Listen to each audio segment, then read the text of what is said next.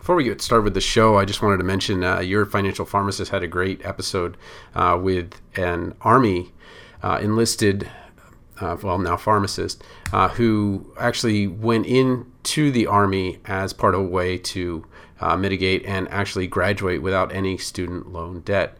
And 15% of graduates do that. And I always thought it was wealthy people or that the military was maybe some way involved. But what we want to do is kind of bring some of those best practices together. So what this episode is about the conversations that you maybe don't have with other people that maybe we should more often, about the things that make it just a little bit easier to have quite a bit of less of a debt burden at the end. And I know prevention doesn't get as much excitement as coming back from $300,000 in debt or $250,000 in debt. But, you know, an ounce of prevention, pound of cure, all that stuff. So here, welcome to the show. Hey, welcome to the Pharmacy Residency Podcast, a member of the Pharmacy Podcast Network. What we're going to do today is kind of fun.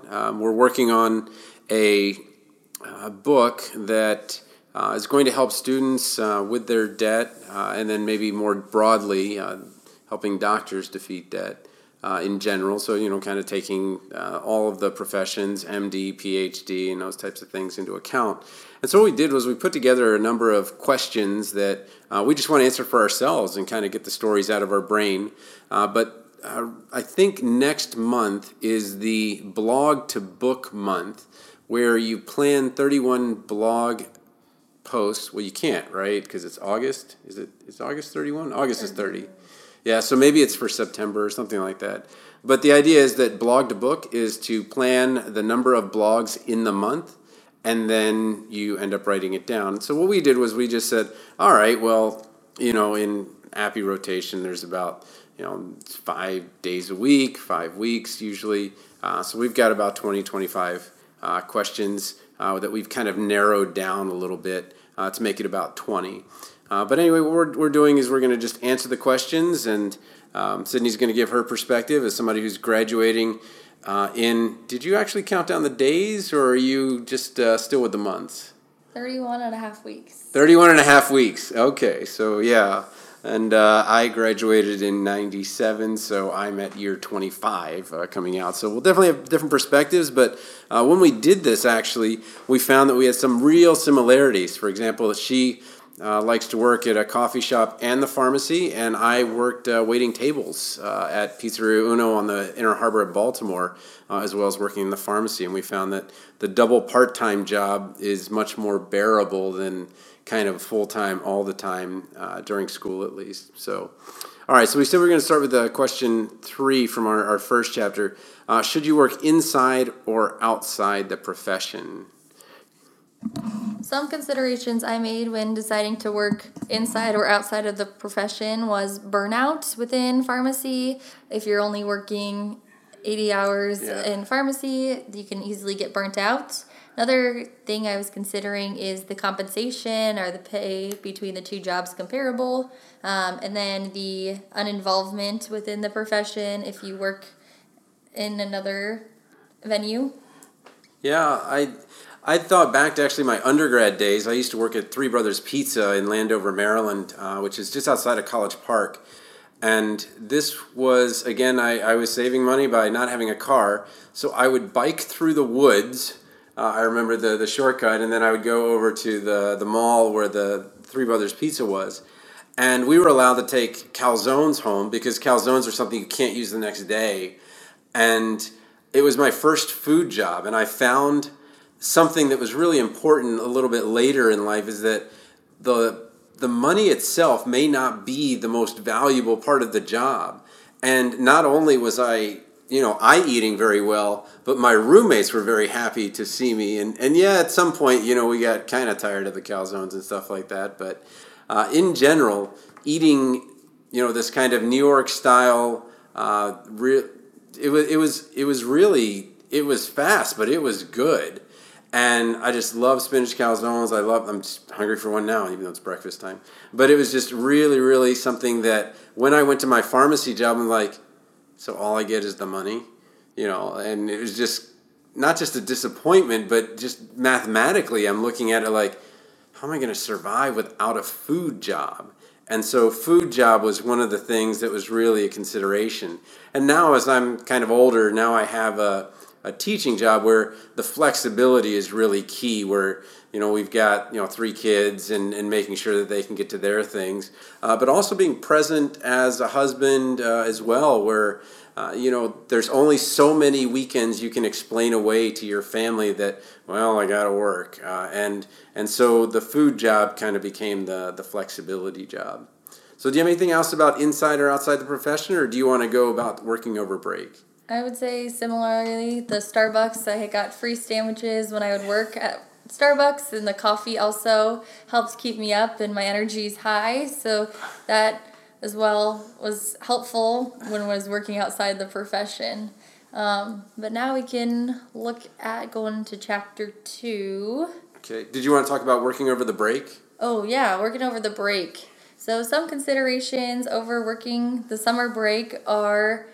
You have 3 months off, and so I figured to work outside of the break to help pay for school. Other individuals chose to, do you take a vacation, or do you pick up another hobby through the summer break? Yeah, I just found that, and I know what you're talking about is like, you know, do you take a vacation, reward yourself for getting through college and what you were doing? But you had mentioned that because you got your acceptance in October, and then all of a sudden that made it real that you have X number of dollars, and you could do the math pretty quickly. Well, you're a finance major, you know, you're good at math.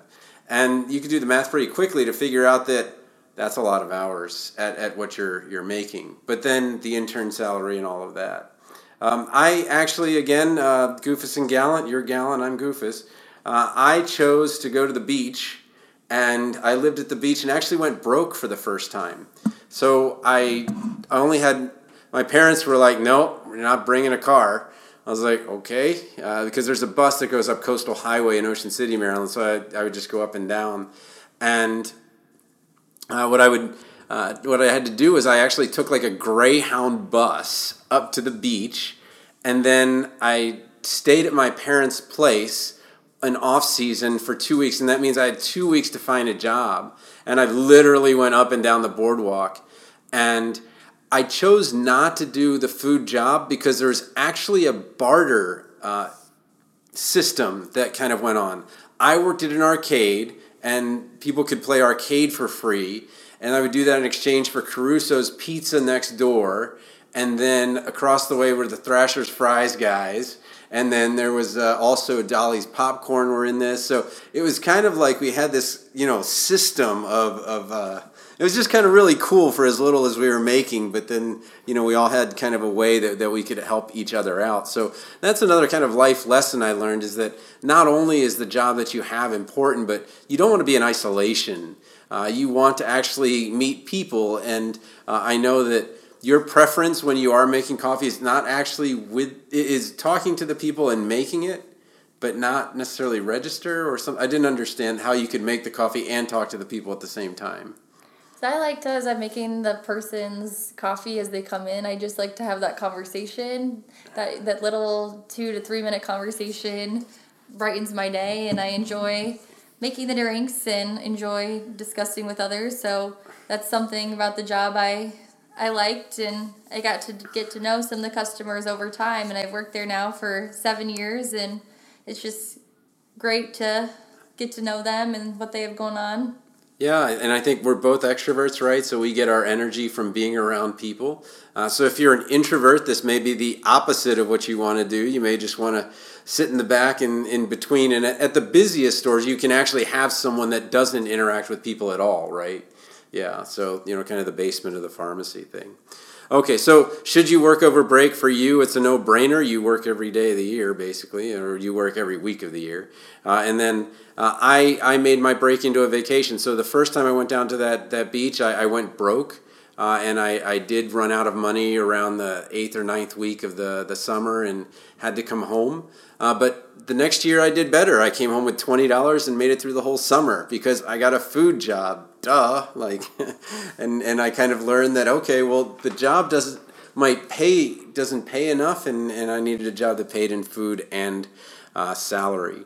I did make the mistake of overworking myself, though, in the summers off, and I would work like 80 to 95 hours a week. Oh. So then that did put a strain on, like, relationships with friends and not being able to see them, so I wouldn't advise that either. All right. I mean, I was watching volleyball. Like we were right in front of Boardwalk, right? IEVB Volleyball was right in front of us. It was great. So maybe somewhere in between is like normal. Like I'm too, maybe a little too far on the going to the beach, bruh. And then you're working really hard. Okay. Well, chapter 2 was kind of talking a little bit about the type of school we went, some of the decisions that we made. So let's start with private and public. Why did you go to a public school? Why didn't you go to a private? So I liked that the University of Iowa had a teaching hospital associated with it, so that public connection of the teaching hospital right there. I enjoyed that the private school was almost double the price when I was looking within the Midwest of public school, so that was another consideration I made. Yeah, I've heard that. So I'm going to go all the way back to high school, where I actually rejected myself from all the private schools. And my parents taught me something really important. They said, this is your number. This is the number of dollars you get for college. And so every private school went over that number. I didn't know that the ticket price wasn't the price of the school. Now, it's a real concern to me that the average pharmacy student applies to only 2.25 schools, or I think it's up to 2.75 schools, because what's happening is that, you know, supply and demand, if the demand isn't necessarily there, then you should make a couple more applications to see if there's a better deal, and maybe there isn't, but I think that both of us going to Publix, we were very cognizant of the price, and really just, for me, it was being close to home. You're 2 hours away, though, 2.5 hours.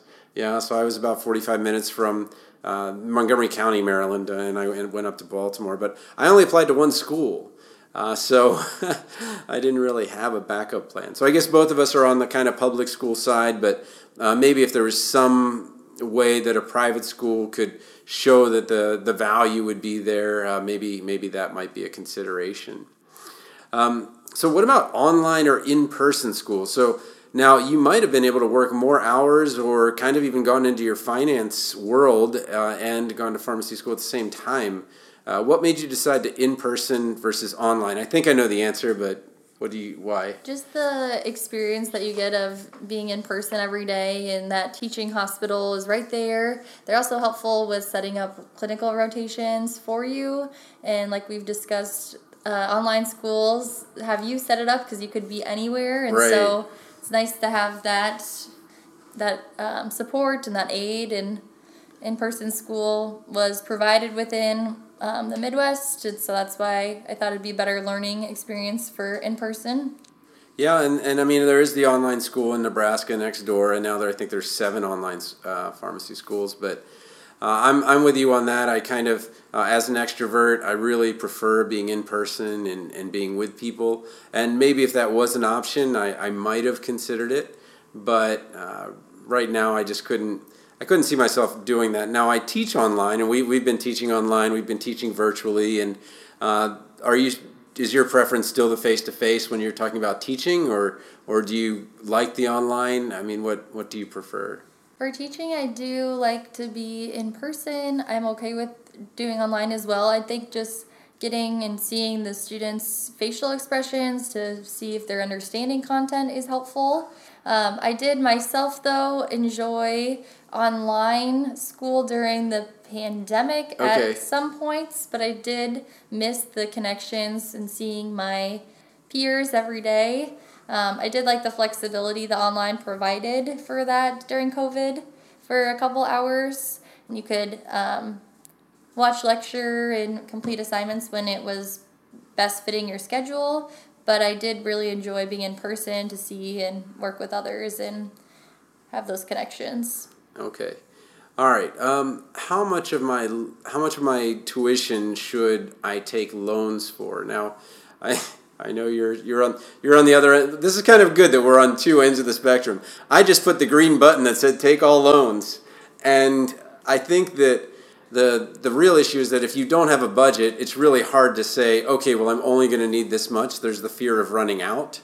But I think we pay 4% or some origination fee, 3 or 4% just right off the top. Up to 6%? Oh, 6.1%. 6.1% origination. So you may not think about it, but you're like, okay, I got $20,000 in loans, and then all of a sudden you're like, 9,400 plus 9,400. I'm trying to do it in my head. It's 18,000 something, 18,800. That's $1,200, right? Wow. So $1,200 to give you $20,000. So I can understand that, but for me, it was just complete inexperience with the budgeting process. I just took the loans because they were there.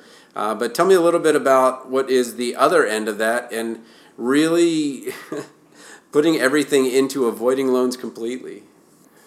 So, like Tony said, I do have a finance background, and so my thought process was, how am I going to make pharmacy school affordable and not have as many loans as the national pharmacy debt rate is? $178,000. It's very high, and I didn't want to be in that position after graduating, so I chose to work as much as I was able to. This year, I do have to take out student loans for my last year. I can see the pain on your face. Just I can't even say the word. Luckily, but my plan is to take out the minimal amount that I need, and then you can always, throughout the semester, it does allow you to add on more if I'm needing to. I've just through peers and friends, I've seen that they do offer, you can take the green button like Tony and get it all at once, but I've noticed that that money is, just through experiences, has been used for other sources, and then thinking that that interest rate is going to be paid back. And interest rates are going up. Well, they did have this weird pullback just recently, but yeah, interest rates are definitely up. And so we're actually talking about a psychological principle. I think it's the bucket of popcorn. So if you bring a bucket of popcorn, you'll actually eat more than if you had just bought a certain serving. And so if we kind of put that to the money, that serving of money, if you just have a big pile of money, it's like, oh, no, I got money for that. Whereas when you're taking it just a little bit at a time, then you're like, oh, no, I may have to not go that direction. Okay. And I do think it's important remembering that the money is not really yours. You're borrowing it. So that's another big thing is you have to remember you're borrowing it and you're paying even more money. So think that that bucket of popcorn is going to cost you way more in a few years than you not getting that bucket of popcorn. So right. Okay. All right. Well, let's talk about repayment. There's two methods. Ramsey has really popularized the snowball method, and I think Warren Buffett's book is even called The Snowball or something like that. But the snowball method is just taking the smallest loan and paying it off regardless of interest rate. And then there's the avalanche method, which I at first thought was an avalanche. I was just thinking of somebody getting piled under debt. But apparently it's the method where you actually just take the highest number. So let me give you an example where this happens. For example, you might have like a $2,000 student loan, and the snowball method would say pay that before you pay $15,000 in credit card debt. And the reason for that is that you need some kind of momentum from that. But the concern is, okay, you've got this 15, 19%, whatever massive interest rate on the credit card. So when you're talking about repaying the debt that you will have, do you see the snowball or avalanche method in your future? I could see myself more living very minimalistically and trying to pay back the biggest loan first to accomplish that. But the snowball method, I think, is rewarding for most individuals to show them that they are able to pay it back. So at this point, I'm not probably thinking I may use more of the avalanche method versus the snowball method. But I do think the snowball method is helpful for progression. Yeah, and I have to agree with you. And we're kind of coming to the dopamine of it all, where, you know, what is it that gives you like the inspiration to move forward? And now that I don't budget, but I do track my spending every single day. So like yesterday's credit cards I put on, and like this morning I saw that, you know, that one of the square readers didn't work, so she handed me another one. And so sure enough, both of them ended up going through, and I made sure that, you know, I got that $6 back or whatever it was for my kids' birthday donuts. But watching your money every day may be a lot easier, and it may sound like a lot of work, but I literally go to my credit card, copy, paste it into a document, and then double check it. But yeah, I can see that, you know, the avalanche method, I can't imagine doing something like the snowball method. Yeah, I get it, but I think that if you look at that, if you look at your month, like with a mortgage, if you look at it going down every month, you'll get that same kind of dopamine burst that you would from a small payment. All right, well, let's talk a little bit about living, Chapter 3. Let's start with, should I have roommates? Let you go first. So when looking at the price difference, it's about it decreases your costs by about half if you do have a roommate. And another consideration I made is, how often am I really going to be at home? And honestly, I was only home in pharmacy school to sleep and shower and cook meals for the next day. I was home very rarely, and I didn't get to enjoy that apartment if I was living by myself.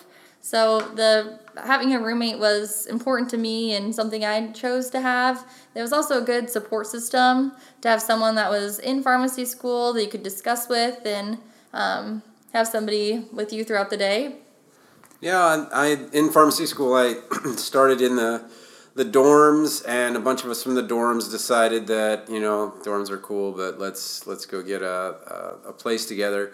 And then we ended up living together nearby and saving a little bit of money in that way. But it was also nice to kind of have that group and have a house that we could have people over.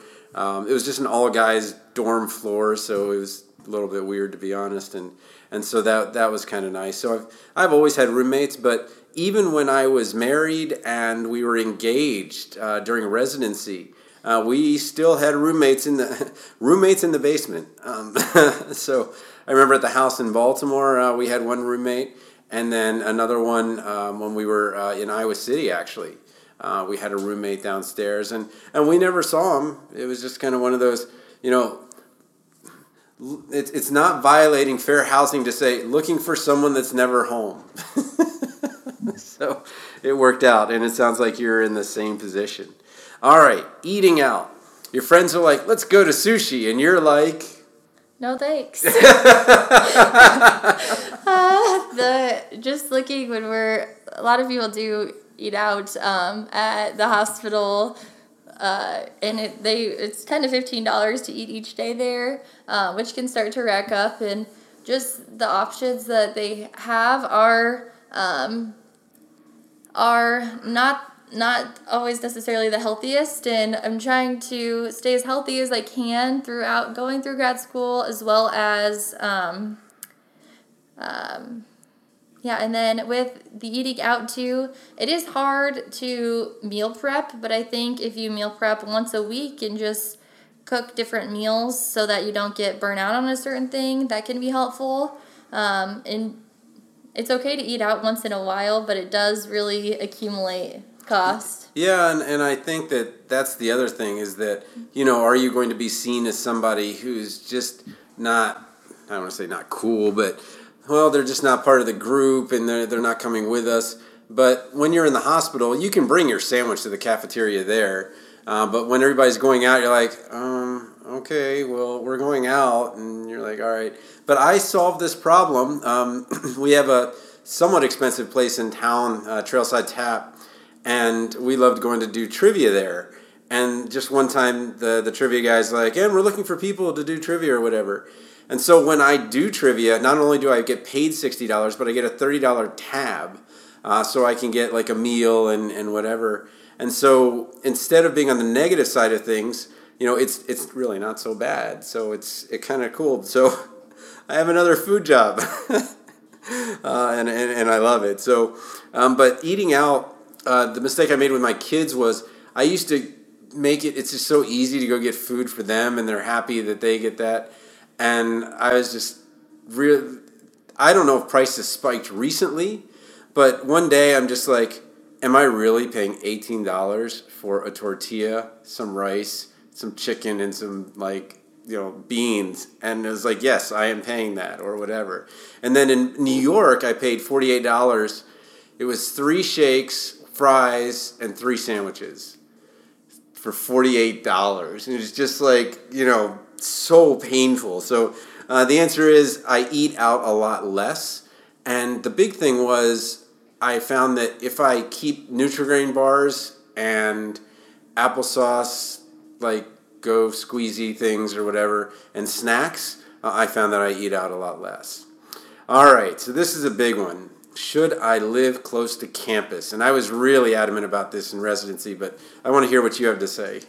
So my first couple of years, I did live close to campus, but my third year, I found housing for short term, and this housing was over 2 miles away, and I was walking 2 miles each way to get to school, which took about an hour both ways, and that did cut into a good portion of my day. If I drive, I'd be paying like $15 to $20 a day to park my car while I was in class, and that started to add up. And so I would have, if I were in this situation, considered to try to find housing a little closer to campus, like I had for my first 2 years, because it was pretty pricey to live off of campus, and it did cut out 2 hours of each day if I walked. So it was pretty challenging. Okay. But I was in very good shape.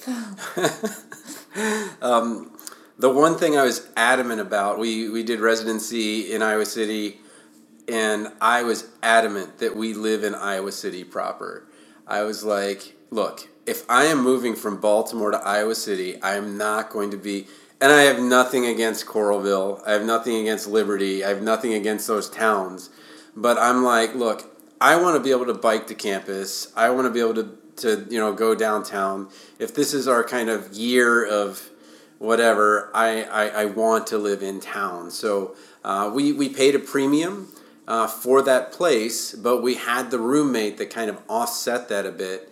And I am just somebody that I've lived far from campus, and I've just found that living close to campus, not only does it, make it less time to get there, not have to worry about the parking, but I find that I'm just closer to all my friends and everybody, and I just find that being away from campus, you kind of take yourself out of things.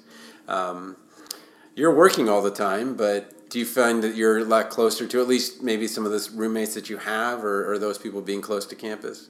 Yeah, I do like being close to campus. The thing I like, too, I think it motivates you more to attend class. Okay. Because I think if you live far from campus, you could be more likely to skip class than to go in person. Yeah. When you live like 5 to 10 minute walk, there's no reason for you not to hop over. So I do think it keeps you on track and motivated.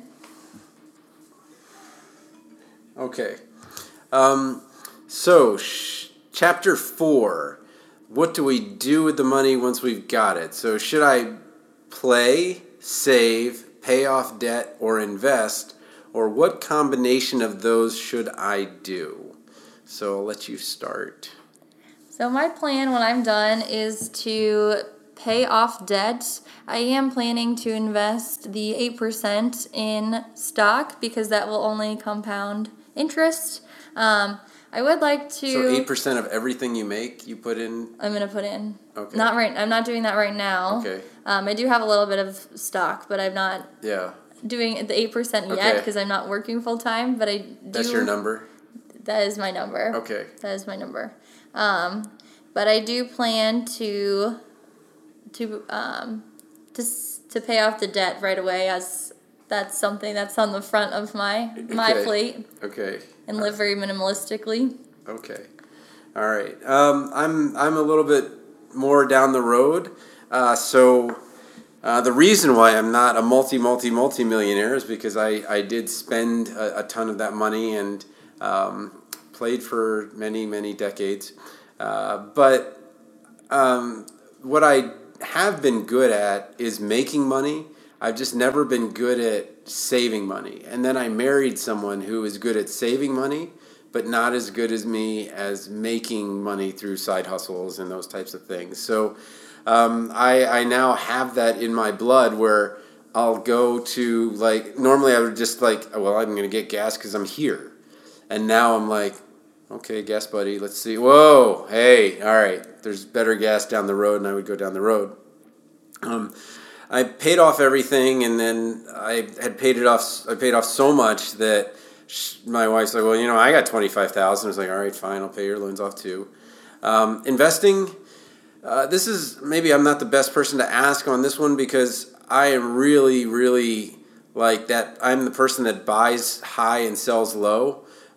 Because I am just way too emotional for the market. And so it's nice that most of my money is going to be in IPERS, which if you're in, you're one of the 10% of Iowans have IPERS. It's basically the, basically like a retirement fund for teachers. And I don't know if police have it. It's a little bit different and so forth. So that's kind of my investing. But I did do real estate for a while. And so I enjoy buying houses. And what I'm thinking about this time is just avoiding the bank altogether, saving the $200,000 or $300,000 to just buy a house and just pay cash for it. But that's a big amount of money to do that with, and I don't know. What I buy by saving is I love the feeling of knowing that money's there, and so knowing that I have 2 years' worth of salary in the bank just makes me feel much more comfortable. And so I don't even know what that is. Is it buying safety? I don't know if I can put a word on it, but whatever it is, it gives me warm fuzzies to know that I can do that. And then people are like, that's stupid. You're only going to make 1%, you know, with Ally or whatever, or 0.01% with a regular bank. But it just makes me feel good to have the money there. So they do say that to prepare in case something were to come up, to keep the salary for at least 6 months to a year until you find something else. So yeah. I do agree with you. Okay. All right. Well, let's do this next question, which is some colleges actually don't do this. I think PCP in Philadelphia doesn't actually have extra tuition. Their 4 years are the exact same price, and I'll check this while we're talking. But tell me about that extra tuition summer in your last year of school where you finally came to a point where you could not match with your salary as many jobs as you have, what you have to pay, and how do you handle that extra tuition? So I am having to pay an extra tuition for the summer since we started our rotations. It is the same amount from what the fall and the spring are, so it was an extra $15,000.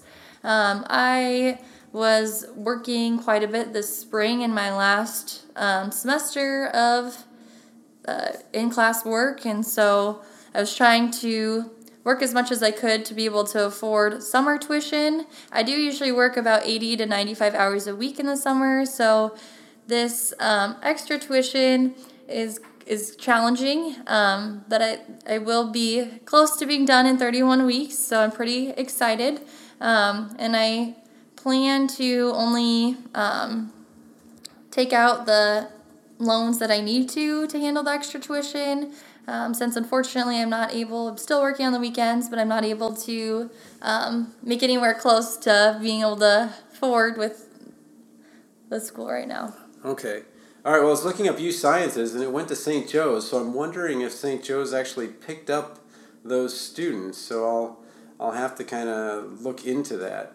We will be seeing a lot of consolidation soon, I think, as the kind of... There's two things happening across the country. One, there's less applicants to pharmacy school, which is, it's very similar to people selling when the market is low. now's the time to get in now that there's fewer people. And two, people are moving to the publics in quite large numbers, moving away from the privates to the public. So, but handling that extra tuition, again, there's a point where, you know, you're at the finish line. You have to take it. For me, you know, I'm a green button guy. So just push the button and there's plenty of money there for me. Okay, but how do I save for extra expenses? So I've got this bucket of money and I'm just, I don't really spend too much. I don't have a lot of things I want to buy. There's just a point in your life where, you know, your kids are what you're thinking about. But how do you save for extra expenses? Let's say you have a vacation or you wanted to go to ASHP for residents. How would you save for that extra expense? So on top of working, I also donate plasma. And if I am wanting to go on a trip or do something extra, I start saving for a few weeks of donating plasma. It's an easy... You're given that money on the debit card, and it's easy to forget about that debit card, so I usually keep that debit card tucked aside, and then I will use that money as like fun extra spending money. It's been pretty nice. Extra expenses that have come up just this year, for example, just being aware of the NAPLEX and studying for that, as well as possibly going to ASHP and realizing that it is going to be costly, but it's important to plan for that now. Awesome. Okay, well, I think we covered the four chapters that we wanted to, and what we'll do is we'll put this into a book, kind of think about more stories and those things, make it a little bit less of a kind of off-the-cuff what we're thinking. But what's the one thing that you would, if you had like 30 seconds with yourself in your freshman year and you just wanted to say, this is the one thing that I want to make sure that you know, what would that one thing be? Do you want me to go first? Okay. Well, if I were to go back, I would say to track my expenses daily and... just don't let that $20,000 credit card bill that I ended up with at graduation happen, and wait to get a car until I graduate. I actually got a car 2 months before I graduated. I went to Arizona, found out you can put the down payment on your credit card, bought the car, left it there, picked it up 2 months later. You're laughing. I get it. You know what I mean? It's just complete madness. But what about you? What would you? What's the one thing you would love to say? I would say remember that paying your bills is important, and trying to keep off your debt as much as you can is important so that it doesn't affect your future plans, because you will have to pay them eventually. But also remember that you are in school you're in graduate school for a reason, to complete that degree, and it's more important to do well and be successful than have to repeat. So I would say make school your priority and try to fit in working as much as you're able to and work around that. Yeah, I think the big take home from the book's going to end up being a real both and, which is, okay, well, I can't study because I'm in pharmacy school. Well, you know, we've talked about how being a technician actually made that a little bit easier. And then I remember being jealous of the but the person at the gym that would like check you in, that would like just kind of look up every once in a while, but was like doing their homework the entire time they were getting paid. It's like, so there are jobs that you can both end it with. So, all right, well, Sydney, thanks for your thoughts, and we'll have one more episode before we're done. Thank you.